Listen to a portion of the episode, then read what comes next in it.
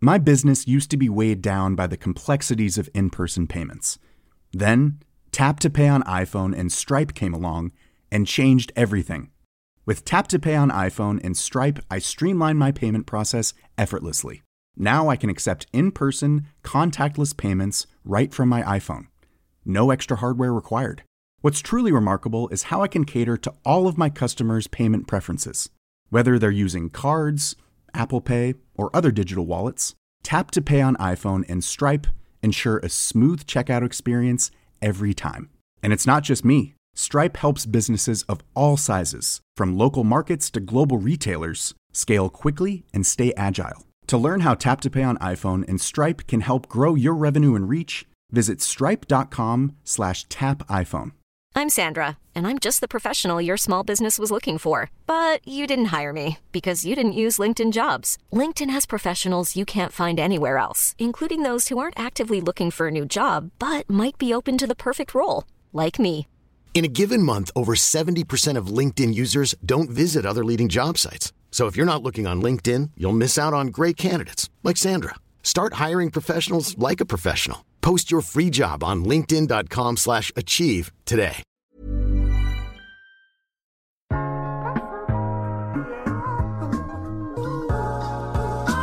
Hej, mit navn er Mette Blok, og du lytter til iværksætterhistorier, produceret af Podtribe Media i samarbejde med internationaliseringsprogrammet Canute. I dag skal du høre historien om Bytes, fortalt af Nina Nørgaard Jacobsen og Helle Jabiri Falk. Bytes blev stiftet i 2017 af Nina, men kom for alvor i luften i 2018, hvor Helle samtidig kom bravende ind ad døren og blev kommersiel direktør. Bytes havde dengang et logo og ikke ret meget mere, men sammen har de fået en velfungerende videoplatform op at stå, hvor man som besøgende kan se gratis branded storytelling. Det har ikke været nemt at være to kvinder i en tech-branche, specielt ikke, da der skulle rejses penge. Jo, jo, og der, der er også faldet bemærkninger. Altså, øh, ret tidligt i forløbet har vi været tæt på at lukke en, øh, en investor, og jeg kan tydeligt huske øh, sådan den afsluttende bemærkning på, hvad vil jeg sige, det møde, der gjorde, at vi ligesom gik til next step, og det var, okay, hvad er det så, jeg investerer i? Er det to damer og en hjemmeside? Og den, har, øh, den, den, den var vi sgu lidt chokeret over. Den bedste hævn er succes, og det er de to iværksættere ved at få. De klarede corona, fik de rette internationale investorer med og har tænkt globalt helt fra starten. Jeg har ikke så meget mere tilbage at sige end rigtig god fornøjelse. Helle og Nina, ordet er jeres. Jamen, vi kender hinanden, fordi... Øh, ja, vi kender faktisk ikke hinanden, men vi har lært hinanden at kende. Dengang vi stiftede Bytes, der, øh, der søgte vi en øh, rigtig dygtig øh, kommersiel profil, der havde indsigt i mediebranchen. Og øh, en dag så var der Helle ind ad døren, og så blev jeg sådan rimelig meget blæst bagover, og øh, ja, det har jeg været lige siden. så heller jeg ikke kender hinanden gennem Bytes, men, øh, men vi har faktisk en fælles øh, fritidsfortid. Øh, det viser sig, at vi begge to har været gymnaster i mange år. Helle ja. en lidt mere professionel karriere end jeg, men, øh, men dog sådan på rimelig højt plan. Så, øh, så vi er et nyt bekendtskab med, med en gammel fælles fortid. Og hvor lang tid er det så? Hvor lang tid har Bytes eksisteret, bare for at vi har sådan en lille indikation af? Jamen, Bytes blev oprindeligt stiftet tilbage i 2017, men, men kommer for alvor i luften i 2018. Ja. Øh, og vi har brugt de første år her på at, at bygge vores, øh, vores virksomhed og bygge vores forretningsmodel, fordi vi kommer med noget, som ikke eksisterer, og som er en hybrid mellem en række forskellige ting. Så det har taget et par år at finde den rigtige model og den rigtige, øh, ja, den rigtige façon til markedet. Så Elle, da du kommer ind ad døren, hvad er det, du ser, og hvad er det, du tænker, det skal jeg være en del af? Jamen, hvad er det, jeg ser? Jeg ser, jeg ser et logo, og så får jeg at vide, det er det, vi har. Vi har et Bytes logo. Nu skal vi finde ud af, hvad, hvad det skal kunne. Jamen, så ser jeg øh, faktisk øh, det, som jeg så i dag vil kalde for en gigabyte-forretning. Det var sådan den helt overordnede mission. Det er, at vi skulle sælge nogle gigabyte. Der er en masse virksomheder, som har nogle streaming øh, pains. Øh, der skal vi være en destination, en, en, en øh, provider, som kan hjælpe dem med, at deres film får noget mere traction. Og øh, det var jo en spændende opgave. Jeg tænkte, det har jeg alligevel ikke prøvet før, men det kaster vi os da øh, hovedkuls ud i. Men man kan så sige, at vi skulle jo selvfølgelig have det her formet, så det kommercielt gik hen og gav mening for de kunder, vi skulle onboard på Bytes.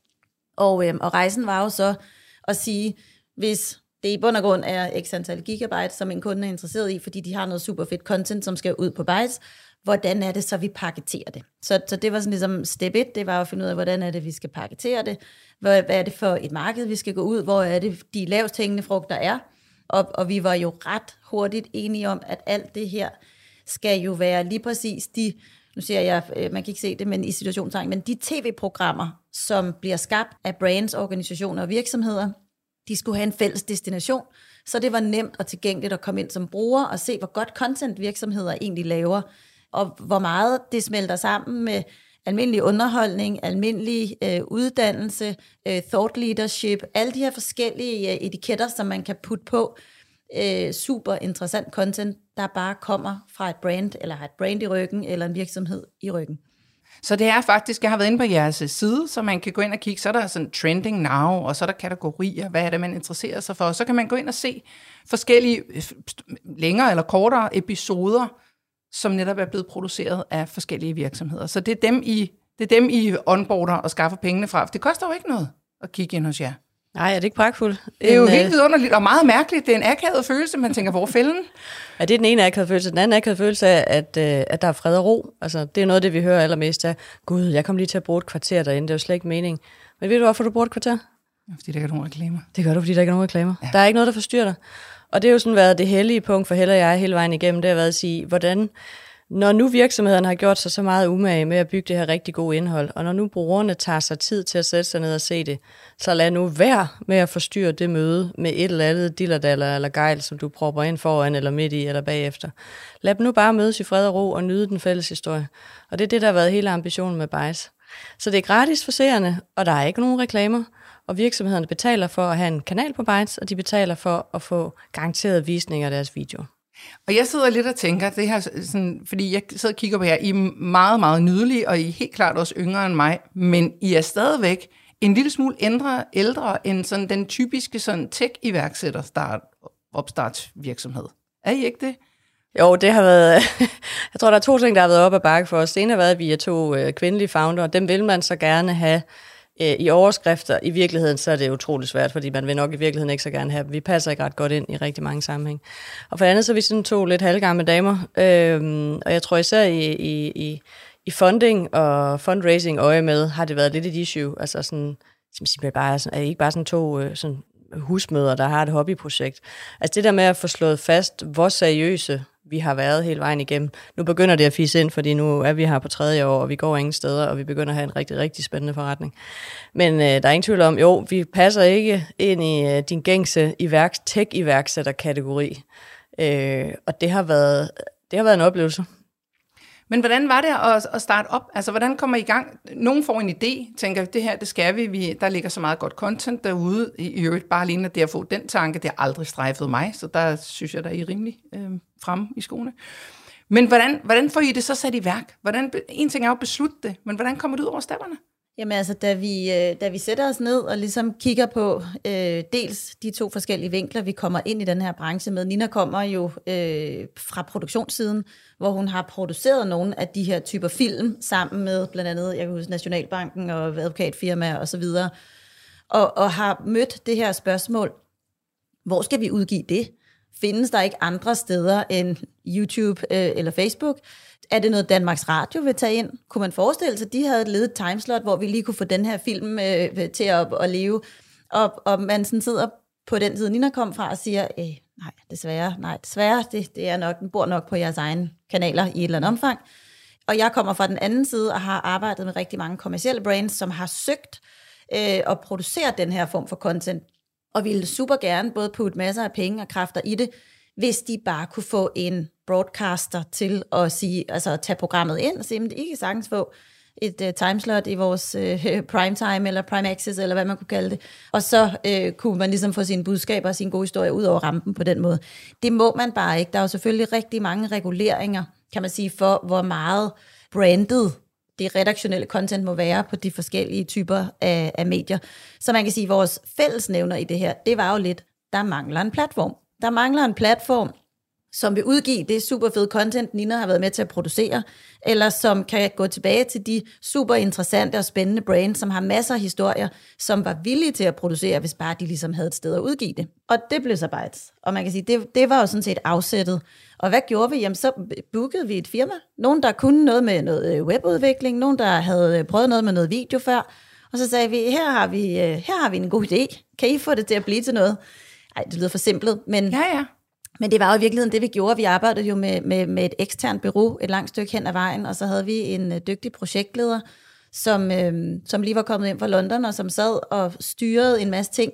Og når jeg siger, at lige var kommet hjem fra London, så tænker man, hvad har det med sagen at gøre? Men det har lidt det med sagen at gøre i London, at man bare generelt tre år foran.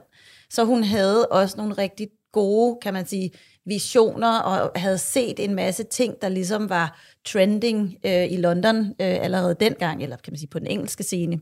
Så jeg synes, vi fik mange spændende øh, nye vinkler ind i det at sidde og, og lave forretningsgrundlaget, ved at hun selvfølgelig også ligesom øh, bidrog. Og så, så styrede hun øh, projektet, øh, at vi overholdt vores deadlines, at vi fik leveret alle de forskellige entrepriser i det at bygge en platform. Og så susede øh, ja, primært Nina og jeg rundt til kunder og snakkede med øh, kunder og brands og øh, mediebureauer og øh, hvad, hvad der ellers er i, i den her branche. Var det svært at få folk ombord i starten?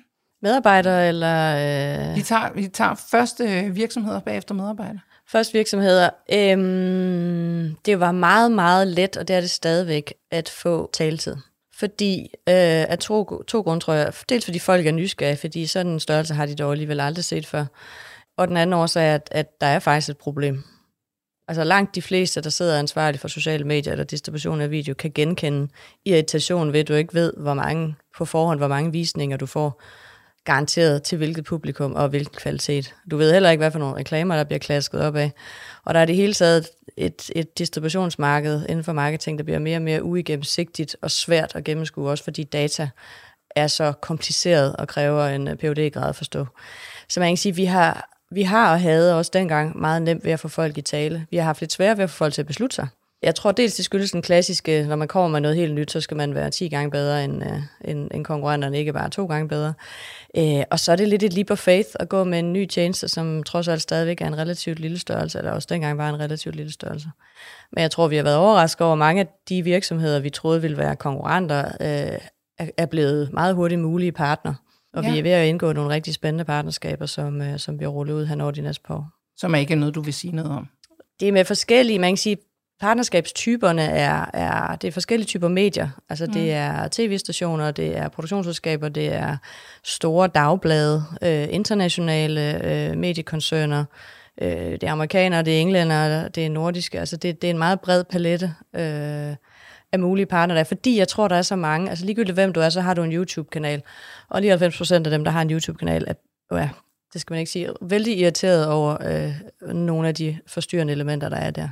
Og når du taler om forstyrrende elementer, er det så øh, folk, der skriver ting, eller er det reklamerne, eller hvad er det? Ja, det er en blanding af det hele. Altså, det er jo svært at garantere for ens brand safety, som man kalder det. Altså garantien for, at der ikke ligger et eller andet mærkeligt op af, op af, op af din film. Men jeg synes egentlig, at du øh, kommer med et meget godt, kan man sige, øh, keyword her, og det er jo ordet kvalitet. Det har jo faktisk været fra starten af, hvis jeg sådan lige går tre år tilbage, og i virkeligheden også, hvad vi stadigvæk sidder og taler med brands og, og bureauer om, og alle de her typer af partner, som, som Nina nævner, jamen så er det ligesom om, det er kvalitet. Hvor er det, vi går hen og får et, garantien for kvaliteten, og to, øh, miljøet, der også ligesom støtter op omkring kvaliteten.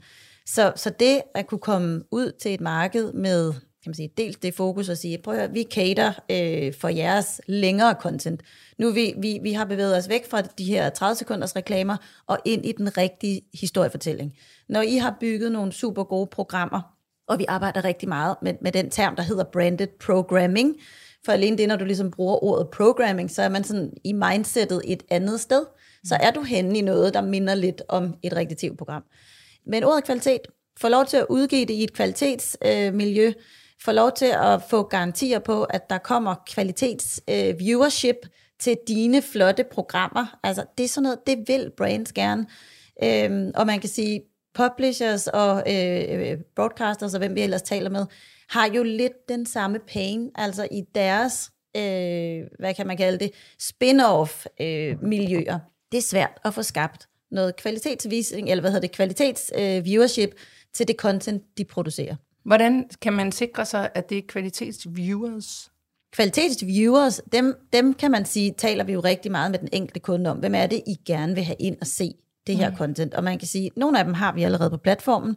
Der er jo rigtig mange, som efterhånden er signet op til vores forskellige typer af notifications. Altså, der er vi jo fuldstændig ligesom alle mulige andre digitale tjenester, selvfølgelig på en rejse i at få skabt followers på de forskellige mm. sociale medier, og selvfølgelig også til vores øh, forskellige øh, nyhedsbreve, eller notifications kalder vi dem. Sådan så hvis man er super interesseret i alt omkring øh, biler, jamen så får man selvfølgelig lige en notification fra Bytes. Nu er der kommet en ny bilfilm, kig ind forbi der er tre timers super god underholdning til en super solrig weekend.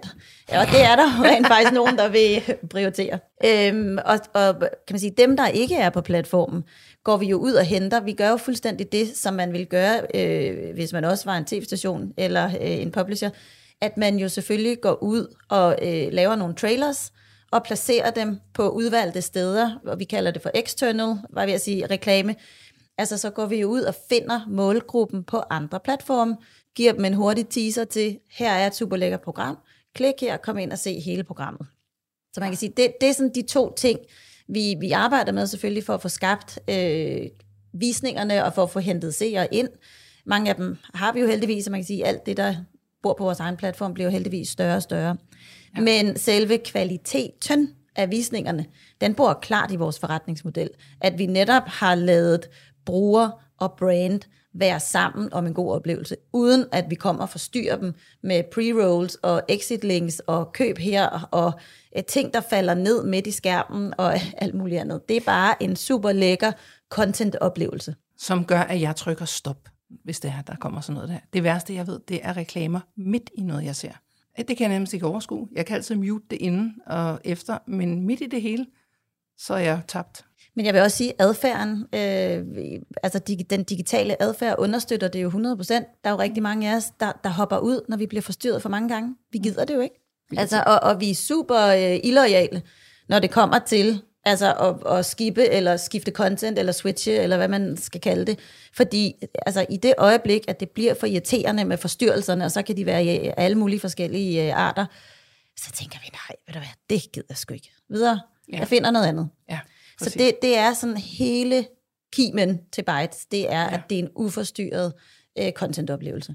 Så har vi styr på, hvem det er, der kommer ind på. Så synes jeg, der var noget interessant, for du sagde øh, firmaerne eller medarbejderne. Så nu er jeg nysgerrig på medarbejderne. Ja, altså jeg tror, vi synes jo, at alting starter og slutter med at have, med at have nogle dygtige folk omkring os. Og også der har vi været privilegeret. Vi har haft relativt let ved at tiltrække nogle gode folk. Øh, og også nogen, måske lidt ligesom heller jeg, der er, øh, der er et sted i livet, hvor de prioriterer lidt mere frihed og fleksibilitet, og et, et øh, startup-eventyr højere end, øh, end et standard corporate life med, med de øh, hvad skal man sige, regler og rutiner, der nu ligger i det. Altså vi kommer jo begge to ud af en, af en corporate verden, og har prøvet at tage det bedste med os fra den, men også øh, genopfinde det på en ny måde, og lave nogle rammer for vores virksomhed, som gør, at at det bare er sjovere at gå på arbejde. Altså jeg tror, sådan noget som timeregistrering, det, jeg kommer fra en virksomhed, hvor vi, øh, eller fra virksomhed, hvor vi altid registrerer timer. Jeg tænker, det er sådan den mest bedagede måde at, at, at bedrive, øh, bedrive virksomhed og ledelse på. på den det, det, sådan noget kommer vi jo aldrig til at gøre. Så, så men det er klart, altså, medarbejderne i virksomheder som vores skal jo være sindssygt selvstændige og selvkørende, og øh, ikke være bange for at sige, øh, råbe op, når noget er træls, eller sige til, hvis de gerne vil have mere information. Og de skal også selv være gode til at komme til os og sige, hør, hov, nu er vi på vej ud i en retning, der ikke ser god ud. Ikke? Så jeg tror, det, der er ingen tvivl om, det er krævende at være medarbejder i en startup, men hvis man har mod på det, så er det jo også enormt spændende. Mange af de folk, som er ansat hos os i dag, er jo i, i virkeligheden både chefen og medarbejderen i deres egen lille afdeling. Altså, ja. det, det siger jo sig selv, som en startup har man jo ikke øh, afdelinger med mange mennesker i hver afdeling. Så de har egentlig været rekrutteret ind for at være den her, nu siger jeg, operational senior kapacitet. Altså en, der både kunne strategien, men helt sikkert også en, der kunne eksekvere på det.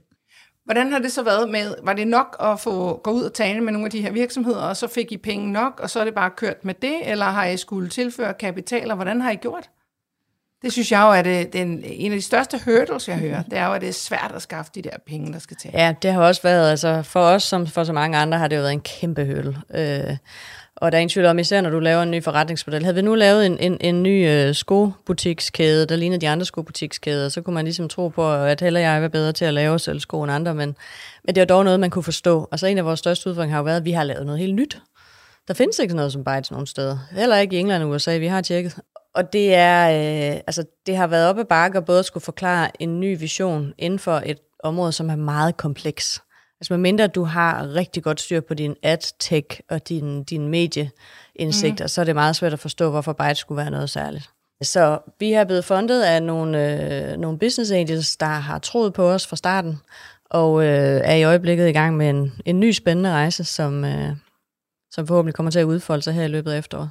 Men altså, der er ingen tvivl om, både det, at det er en ny type forretningsmodel, men også det, for at komme tilbage til starten, at, at vi er dem, vi er, har været op ad bakke. Og, og der er ingen tvivl om, det er ikke Danmark øh, og danske investorer, der har hverken vision eller udsynet, tror jeg, til at støtte en, øh, en platform som vores. Hvordan har det været at skulle stå ude på sådan nogle pitchrunder der og, øh, og kigge på? Får, får man så elevatorblikket, når man står deroppe og fnyset, eller, eller har det været cool nok? Ja, det gør man helt klart. Man får både elevatorblikket og fnyset, og de der sådan lidt, are you kidding me? Øh, når man træder op på scenen, eller man kan sådan se, at de sætter sådan en kryds i diversitetsboksen, og nu fik de deres 15 procent, som skulle stå på scenen og sådan noget. Ikke?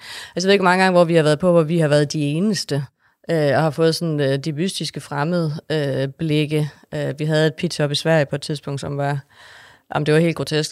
Det var et rum med 50 gamle hvidehårede mænd øh, sådan i det bedre borgerskab, i, i det bedre stokholmske borgerskab. Og så mig, der skulle synge og danse. Altså, det var... Havde man set det udefra, så havde det været urkomisk. Jo, jo, og der, der er også faldet bemærkninger. Altså, øh, ret tidligt i forløbet har vi været tæt på at lukke en, øh, en investor, og jeg kan tydeligt huske øh, sådan den afsluttende bemærkning på, hvad vil jeg sige, det møde, der gjorde, at vi ligesom gik til next step, og det var, okay, hvad er det så, jeg investerer i? Er det to damer og en hjemmeside? Og den, har, øh, den, den, den var vi skulle lidt chokeret over. Men vi har grinet af den mange gange, og øh, vi taler også om, om ikke, hvis hvad jeg ved at sige, en dag kommer dertil, at vi får frigivet noget tid, om vi skulle lave en bog, som hedder To damer og en hjemmeside. Helt klart. Ej, prøv at høre. Robbie Williams har sagt mange mærkelige ting, men han har sagt en kvik ting engang, og det var, the best revenge is living well. Just remember ja. that. Ja. Ja. Men der har været mange øh, mærkelige øh, øjeblikke, var jeg ved at sige, i hele den her øh, fundraising. Og jeg drager lige tilbage, fordi altså, i virkeligheden fik vi jo ret hurtigt, relativt godt hul på os, og øh, få omsætning igennem forretningen. Trods alt, selvom vi var nye, og vi var øh, mærkelige, og vi havde vendt alting på hovedet, så var der helt klart alligevel noget nysgerrighed og nogle super modige øh, brands og virksomheder, som jo synes, det her var da ret fedt, og det gav jo lige præcis svaret på nogle af de pains, de selv havde oplevet. Øhm, og da vi stod der første i første 2020 med et fuldstændig færdigbygget produkt, øh, forstået på den måde, at vi også har fået hele sådan, ligesom data foundation på plads, og vi nu var klar til at gå ud til markedet med hele den her data, øh, hvad hedder det, transparens, som er bygget ind i vores produkt, så rammer corona. Og jeg vil sige, det, det er lige før, jeg synes, det har været... Øh, altså, jeg kan godt holde til to damer en hjemmeside, og øh, det grå guld, der står stiger, og øh, investorer, som ikke fatter et hak af, hvad den her business øh, case går ud på, og sådan noget. Det, det, det kan jeg godt. Men jeg synes virkelig, det var sejt at sidde i en situation, som ingen jo vidste, hvad var. Og bare se, at dit marked i bund og grund lukker ned fra den ene dag til den anden. Og det har jo kostet os et sted mellem 10 og 12 måneder, kan man sige, af hele øh, forretningen, og det at drive Bytes, øh, fordi det var super, super svært at gå ud nogle steder og øh, sælge en ny tjeneste ind. Jamen, jeg tror også, altså man siger, vi har jo ikke oplevet et dansk investor, øh, eller hvad skal man sige, investeringsform, som sådan har været fuldstændig strømlignet og taget godt imod os. Det vil være sådan at sige. Altså det har, det har virkelig været op ad bakke, og vi har fået utrolig mange afslag på ting, hvor man sidder og tænker, hvorfor verden lukker I så det, men, men, men øh, jeg tror, en af de sjoveste oplevelser, vi har haft, det var nok de fire japanere, det, det lyder altså skægt. I sidder begge to og ved at dø grin. Kom med den. Ja, men øh, vi, vi, vi er blevet sat op med en investor kvæg, øh, kvæg en relation, øh, som er en japansk medieinvestor, der har fået scout efter, efter virksomheder. Og øh, da vi møder op på det hotel, hvor vi er blevet, øh, blevet bedt om at møde op, så sidder der ikke en, men fire, hvor øh, tre af dem stort set ikke taler engelsk. Og så bliver vi simpelthen udspurgt i, er det halvanden time, vi er sådan en tredjegradsforhør med de her meget mystiske, øh, den ene af dem er sådan en rigtig sådan smart, øh, jeg kan ikke huske, hvad farve hår var, men virkelig sådan en syret oplevelse. Og de tager noter, og de tager noter, og de tager noter. Og på et tidspunkt sidder vi sådan og kigger på hinanden og tænker, investering. I virkeligheden sidder de jo bare og, øh, og får gode idéer af os. Nå, men øh, vi takker pænt farvel, og vi har aldrig hørt eller set dem siden. Og i virkeligheden ved vi ikke helt, om der findes. opfølgning.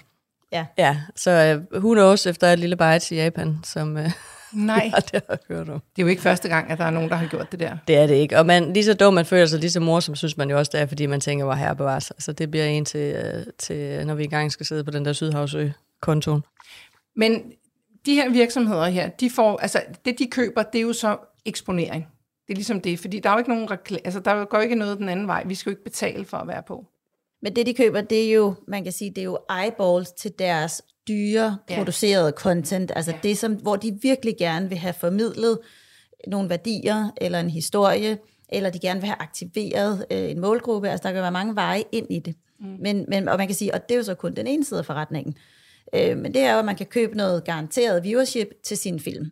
Og så er der selvfølgelig øh, hele vores, vores anden del af forretningen, som jo er, at brandsene har deres egen kanal.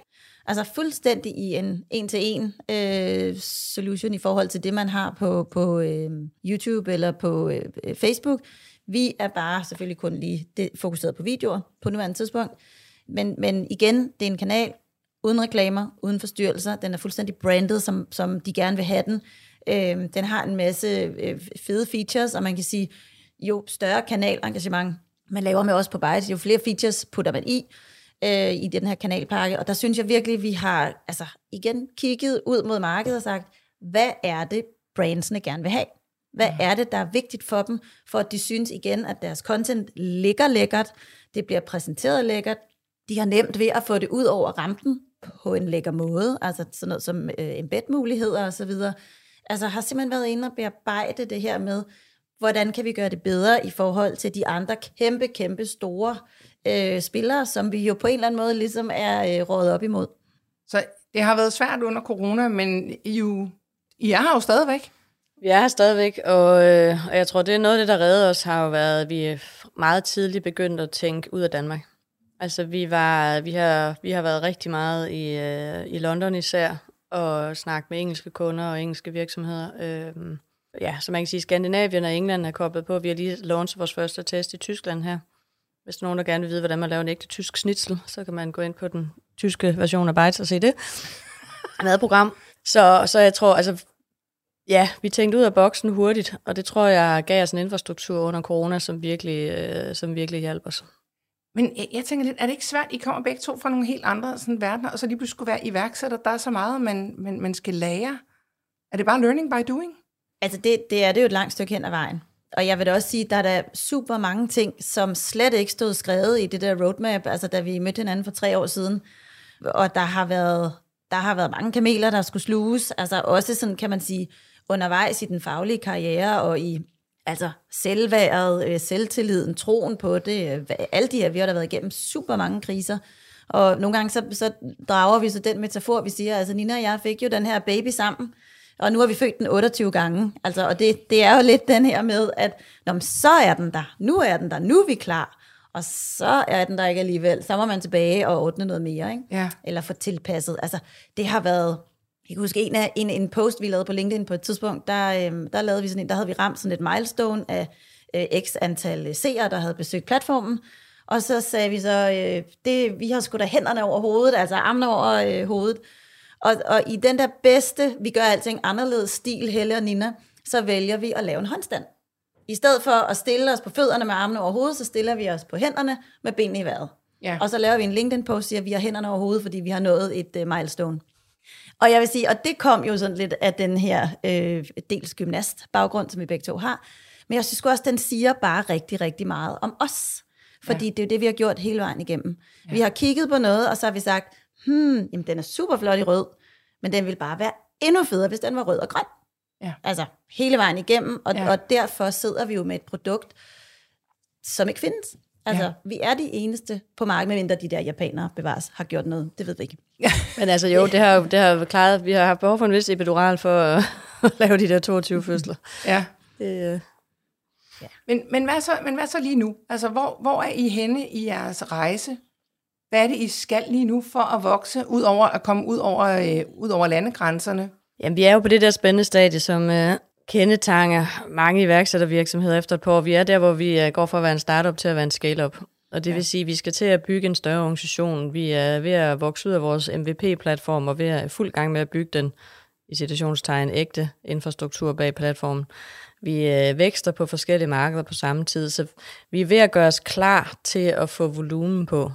Og, øh, og i det skal vi jo tillære en hel masse ting, og vi skal virkelig også aflære mange ting. Og jeg tror, det er i hvert fald noget af det, heller jeg personligt går igennem lige nu. Det er sådan, øh, nu skal vi til at aflære os nogle af de der startup-færdigheder og founder-færdigheder, og nu skal vi til at, at, at forstå, hvordan det er at drive en startup. For det er en helt anden størrelse, og det er en helt anden métier. Så det, det er der på den dørtask, vi står lige nu, øh, og kommer til at, at, at rulle Bytes videre ud sammen med nogle spændende partnere her. Øh. Hvor mange Men, medarbejdere er I lige nu? Jamen, vi er øh, otte fuldtid ja. i Danmark, og så er vi i gang med at bygge organisation i øh, England, i UK. Altså, der tænker jeg jo bare lidt, at det kan ikke være ret let, når man har familier og alt muligt, så skal man til også at pendle til England og muligvis til Tyskland. Og til... Det var faktisk næsten værre før corona. Altså jeg vil sige, der har vi jo virkelig lært, øh, hvordan man kan drive international virksomhed faktisk hjemme fra, øh, fra stuen. Så øh, altså, vi har jo kollegaer i, i England, vi aldrig har mødt. Faktisk har vi aldrig mødt nogen af dem, vi har nu, andet end på, på Teams og på øh, videomøder. Og det er jo en skæg ting. Men, men spørger du mig, om jeg kender dem, så vil jeg sige, ja, det gør jeg. Jeg har et super godt indtryk af dem. Jeg ved ikke, hvor høje det er.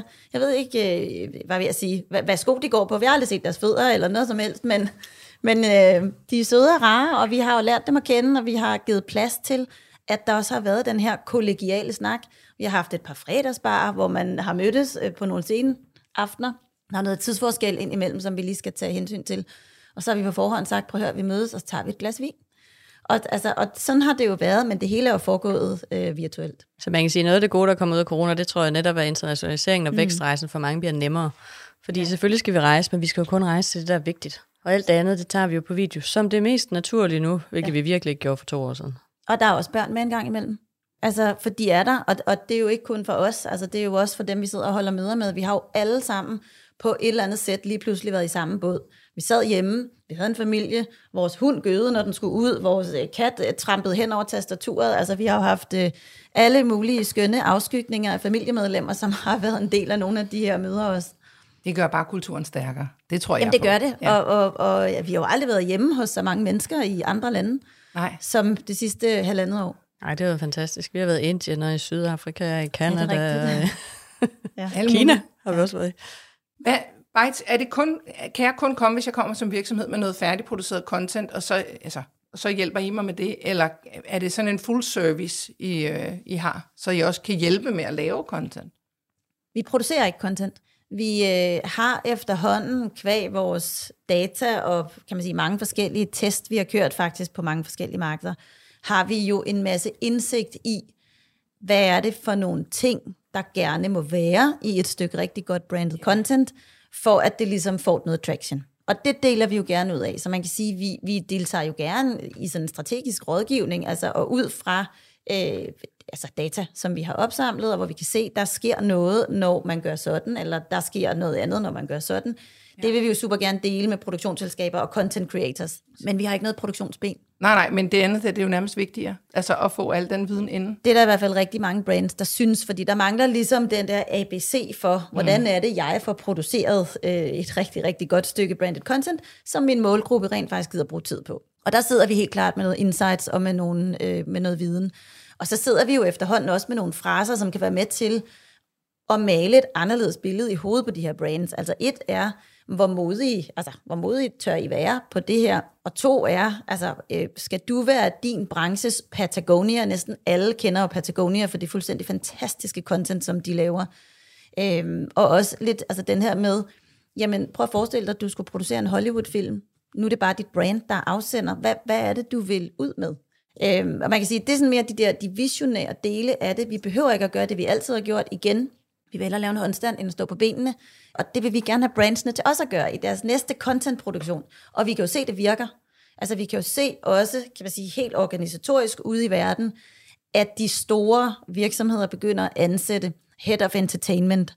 Simpelthen folk, der kommer ind og så fra et helt strategisk synspunkt, skal skabe content, som deres målgrupper gider at bruge tid på, og som de for øvrigt er fornøjet med. Så man går ligesom fra at være traditionel advertiser til at blive en entertainment partner. Og så kan man så sige, at entertainment kan jo være i alle mulige øh, afskygninger. Øhm, og det kan også være entertainment at blive, øh, hvad hedder sådan noget, få noget læring, øh, noget indsigt på nye måder. Men det kan også bare være en scripted øh, serie, hvor du sidder og skriger og grin, og så er det tilfældigvis et brand, der står bagved. Og det ser vi altså også, at det sker mere og mere. Jeg sidder bare her og tænker, det vil jeg være. Head of Entertainment. Det er da det fedeste titel ever. Ja. og, og det sjove er, altså det, det sker jo, altså det sker jo derude, og man kan sige, hvorfor, hvorfor ansætter man en head of entertainment? Hvad er det, de skal? Altså skal de egentlig bare få folk til at grine? Øh, det skal de jo dels, men de skal jo netop sørge for at flytte målgruppen hen til et sted, hvor de synes, brandet er super fedt, og det beriger, mm. det er relevant, det giver noget øh, værdi i mit liv. Det er ikke bare nogen, der står og prikker på mig med kommersielle budskaber og siger, køb mig, køb mig, køb mig. Og brands vil jo, øh, fuldstændig ligesom du selv fortalte om, lige inden vi startede den her podcast, altså vi vil gerne tales om ved middagsbordet. Ja. Men det vil brands jo også. Altså det fedeste er da, hvis du kommer og siger, prøv at høre, jeg så en mega fed dokumentar fra Jaguar. Ja. Og den tog mig simpelthen igennem rejsen med, hvordan de har bygget en elbil, og jeg kom helt ind i øh, motorrummet, og jeg mødte deres tekniske engineers osv. Altså hvis du kan komme derhen og blive, kan man sige, så, øh, ja, nu, nu siger jeg, øh, indarbejdet altså i, i mm. folks bevidsthed, så har du virkelig flyttet dig som brand. Så er du et andet sted, fordi du rykker meget mere over i det, der hedder brand ambassadorship. Du er blevet en ambassadør med det pågældende brand. Øhm, og næste gang du skal købe bil, nu tager vi lige Jaguar, altså, men, men så vil de jo rykke frem og være sådan en, det kunne sgu godt være en mulighed. Altså, så jeg ja. tror jo meget på, at vi behøver jo ikke at fortælle målgruppen i dag, hvordan de køber produkterne. Men vi behøver, det ved de godt. Nå, alle ved jo præcis, hvordan man øh, ja. går ind, også øh, ja. på nettet og så videre. Men vi behøver at fortælle dem, hvorfor vi skal gøre os fortjent til at blive købt som brand. Det er meget den kommunikationsrejse, øh, som rigtig mange brands er på nu, ja. og som Bytes jo totalt understøtter øh, og skal være med til at distribuere. Hvad har været det sværeste på denne her tur, I har været på indtil nu? Føde 28 gange. Nej. ja.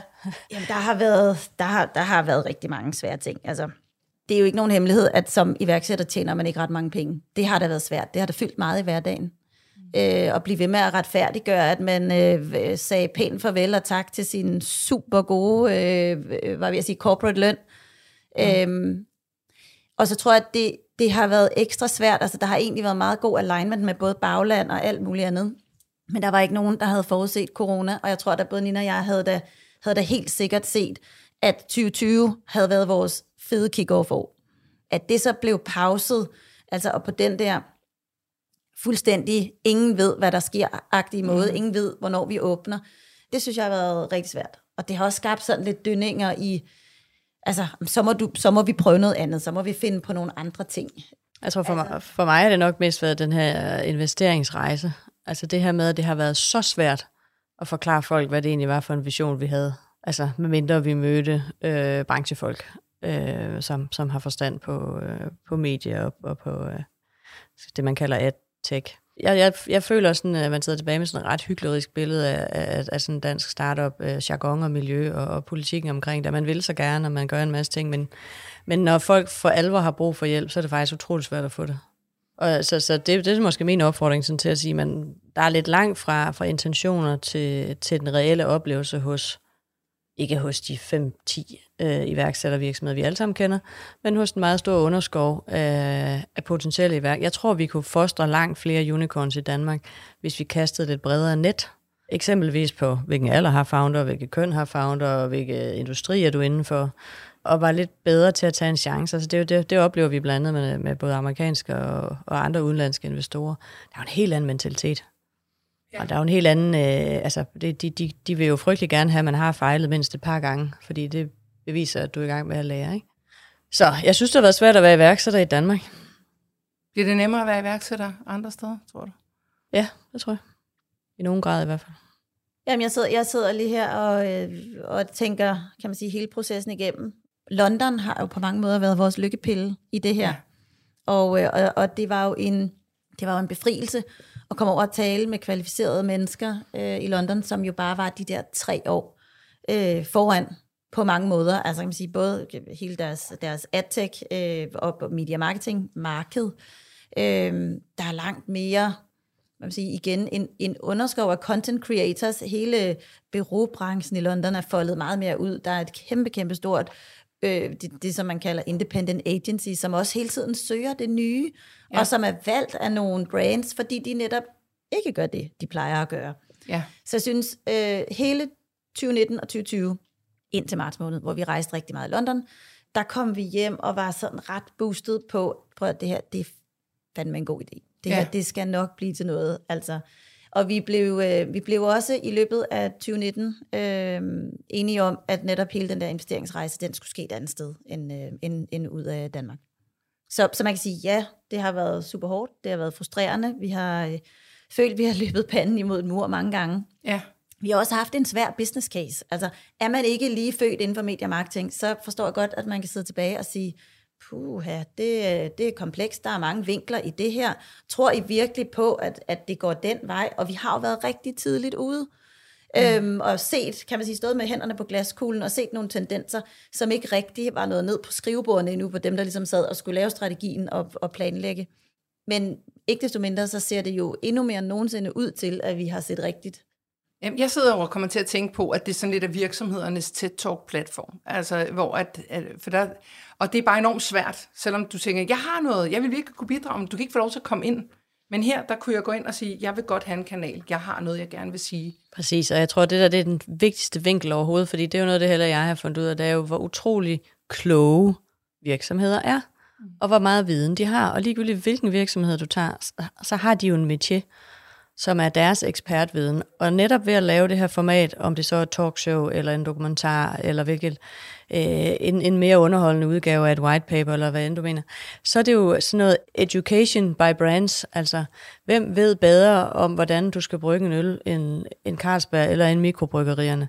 Ja. Øh, hvem ved mere om tech end Microsoft selv? Hvem ved, altså, det der med at tage en virksomhed, og virksomheden vil rigtig gerne, der er jo rigtig mange virksomheder, der netop arbejder med, med deres CSR, med hele det her social responsibility, og en del af det behøver ikke kun være at plante træer i, i øst og vest, men det kan i høj grad også være at give viden tilbage. Give viden tilbage på en lidt mere begavet måde, være med til at uddanne, være med til at, at løfte viden inden for forskellige emner til forskellige målgrupper. Og vi får jo tit spørgsmålet, er, er der virkelig publikum til det? Prøv at høre, der er publikum til alt. Jeg ved ikke, hvor mange gange vi har siddet og kigget på den og tænkt, ej gud, nu får vi det der format ind, vi finder aldrig, men det gør vi, vi finder publikum hver gang. Ja. Og det er jo så utrolig livsbekræftende at sige, der er jo ikke det område, eller det emne, eller den hobby, der er ikke nogen andre, der også interesserer sig for, Ah, nej, lige præcis. og gerne vil høre fra eksperterne. Ikke? Ja. Så jeg tror, der er en kæmpe fremtid, øh, både øh, branding, marketingmæssigt, men også i forhold til, til CSR, øh, og, og sådan samfundsmæssigt engagement i at slippe virksomheden løs til at levere mere viden ud.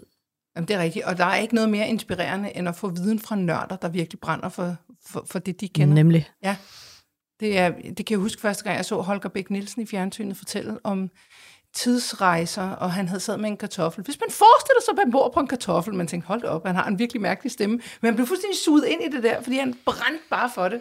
Og det er jo det, der er interessant. Og det kan man jo få på sådan en platform her. Der, og der får du ikke alt skraldet med, tænker jeg. Lige præcis, og det er jo det, altså, og så har vi jo bygget den op på den måde, så du kan have din videokanal på den ene side, og der kan du have alle dine film, også ja. skrællet, om du vil.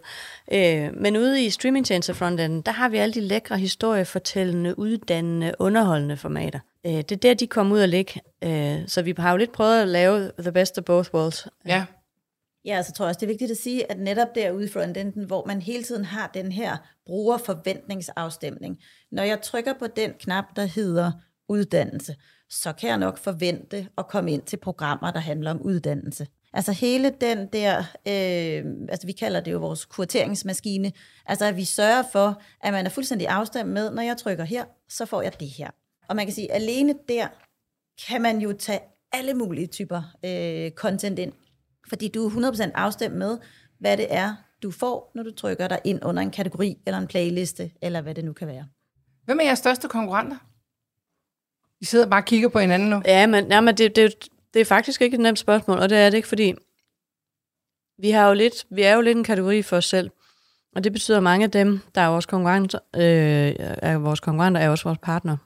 Så det har i høj grad været et spørgsmål om, man kan sige, der er jo ikke nogen, som jeg også sagde tidligere, der ikke har en YouTube-kanal, øh, også, også selvom du er et etableret medie. Og vi er jo lidt ved at blive det samme. Altså nogle af dem, vi konkurrerer med budgetter om, har vi jo også partnerskaber med. Ja. Så jeg tror mere, det er et spørgsmål om at sige, hvad er det for en værdi, vi leverer i værdikæden omkring formidling af godt indhold. Ja. Og så skal man jo mix og match, og man skal lade de sociale medier gøre det, de er gode til. Man skal lade YouTube gøre det, de er gode til, og så skal man lade Bytes gøre det, vi er gode til. Og så skal man være dygtig til at sætte det sammen. Så jeg vil sige, i de fleste konkurrencesituationer, så når vi får talt sammen med, med, med kunden om det, så er det i virkeligheden øh, et spørgsmål, om de er ved at købe øh, ikke æbler og pærer, men, men æbler og bøffer. Og når ja. vi så ligesom får det legnet op, så siger at der skal plads til begge dele, fordi du skal bruge den platform til det, og så skal du bruge Bytes til det. Så hvor er I henne, hvis jeg ringer til jer om fem år? Hvordan ser det så ud i Bytes?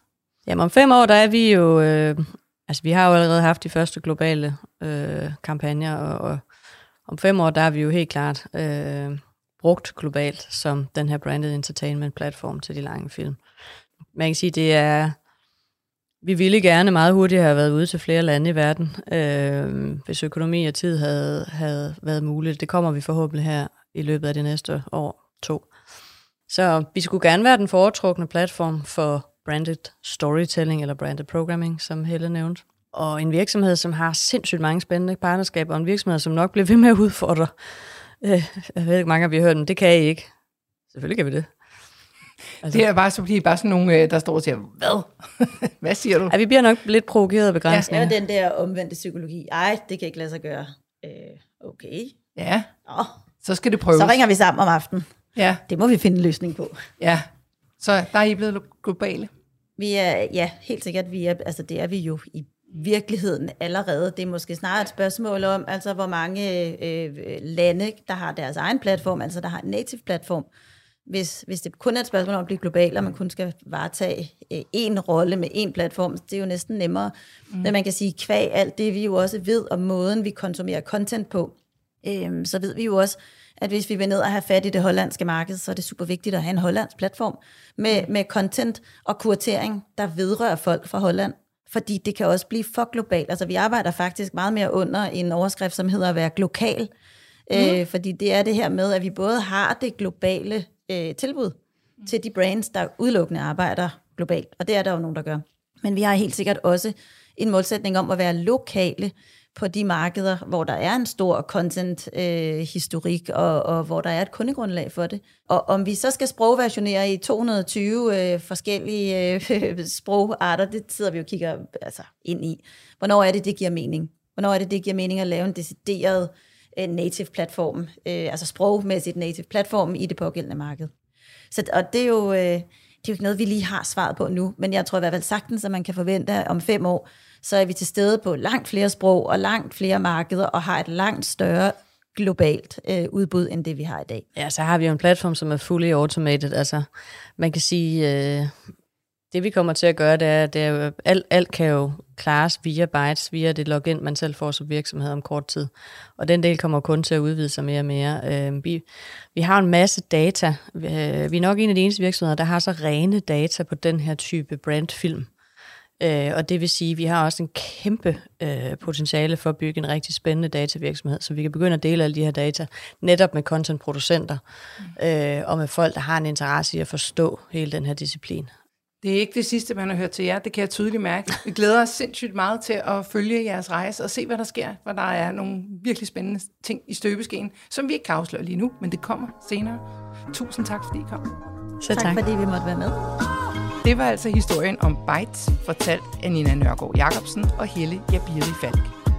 Jeg har ikke så meget mere tilbage at sige andet end tak, fordi du lyttede med, og kan du nu have en rigtig god og entreprenant dag, til vi lyttes ved. Hej.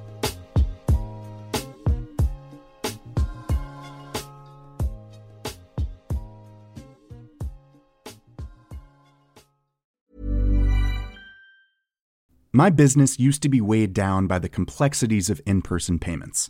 Then, Tap to Pay on iPhone and Stripe came along and changed everything.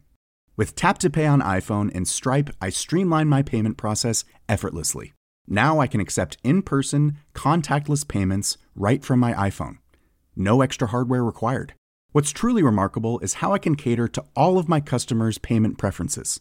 Whether they're using cards, Apple Pay, or other digital wallets, Tap to Pay on iPhone and Stripe ensure a smooth checkout experience every time.